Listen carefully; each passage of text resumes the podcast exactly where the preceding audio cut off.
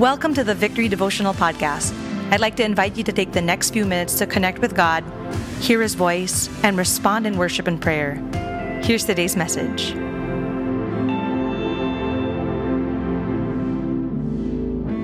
So we will continue our study on Isaiah 51, chapter 7, verses 16, 7 to 16. We all know that we live in one of the most fearful times in history with everything that is happening around us now, everyone is vulnerable to fear. No, ma- no matter how strong your faith is, the struggle is real. There's just so much fear around us. There's this prevailing fear among us. Of course, the fear of sickness is real. The fear of getting COVID is real. The fear of death is real. The fear of losing jobs, the fear of failing in businesses, the fear of losing relationships, even the fear of future. But in spite of these things, God is encouraging us not to be afraid. Yes, despite the appalling stats, God is telling us to, to not fear. In Isaiah 41, it says there, Do not fear, for I am with you. Do not be dismayed, for I am your God. I will strengthen you and help you I will uphold you with my righteous right hand. Do not fear, for I am with you, God says. Do you know that the word of God is the most powerful weapon to defeat fear? In Joshua chapter 1, it says there, This book of the law shall not depart from your mouth, but you shall meditate on it day and night, so that you may be careful to do according to all that's written in it. For then you will make your way prosperous, and then you will have good success.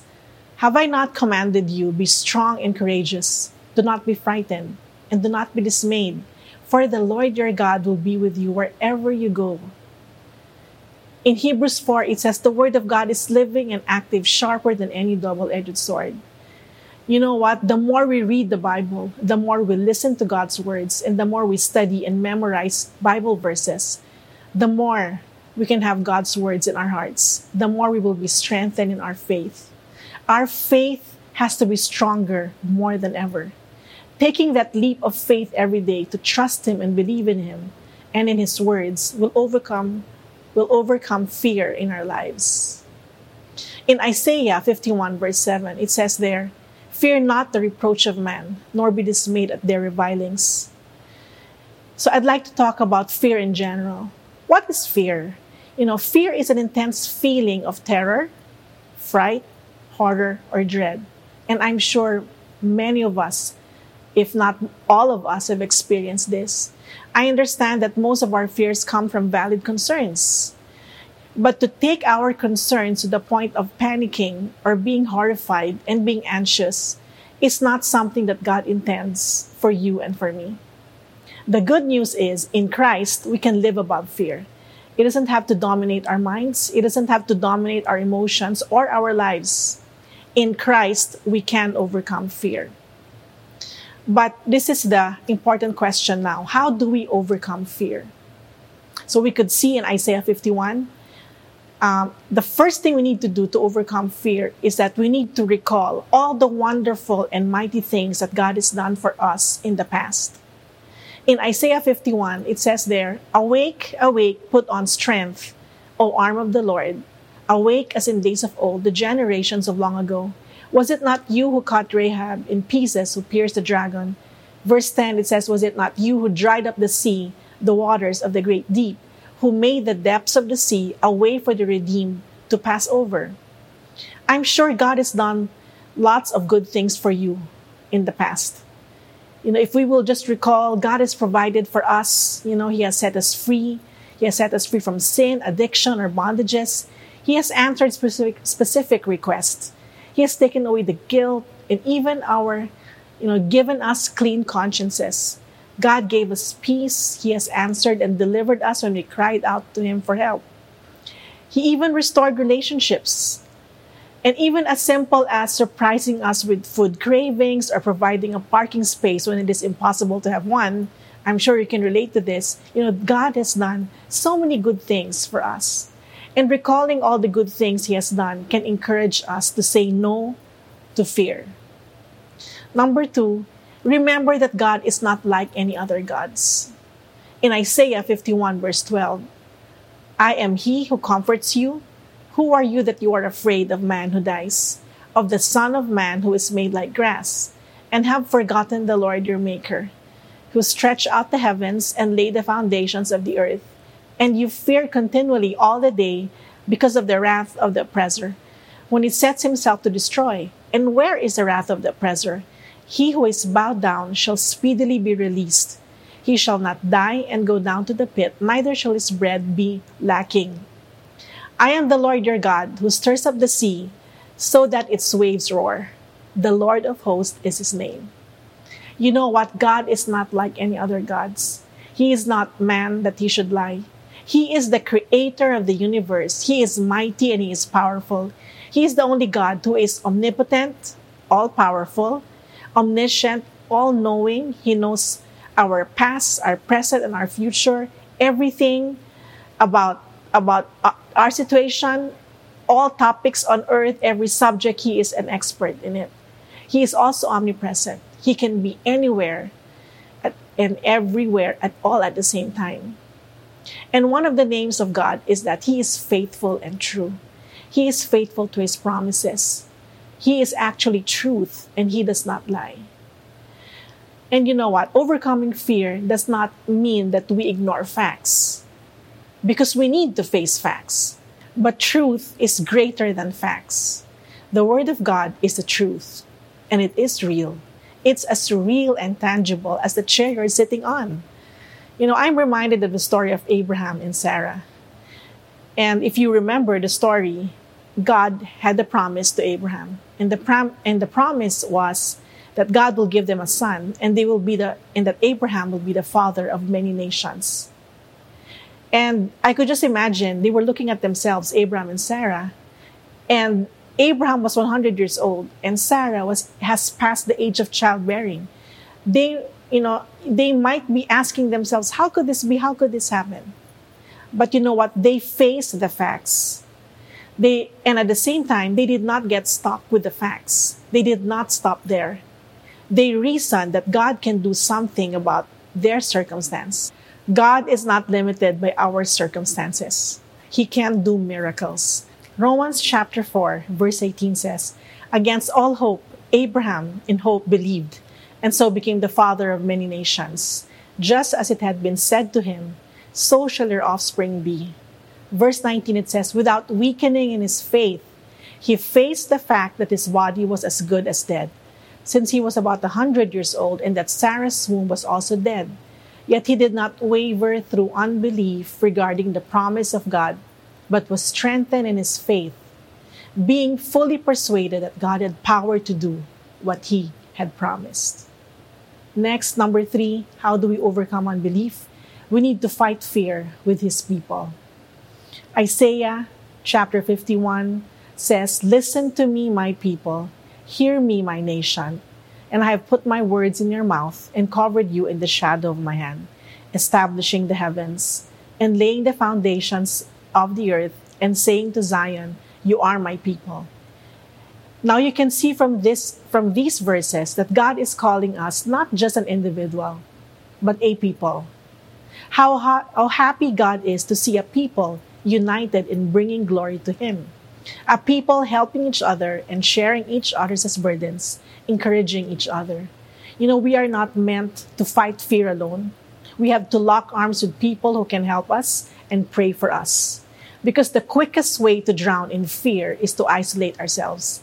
If you are struggling with fear, please share this burden with someone who can help you and pray with you. Call someone and do not hesitate to ask for help.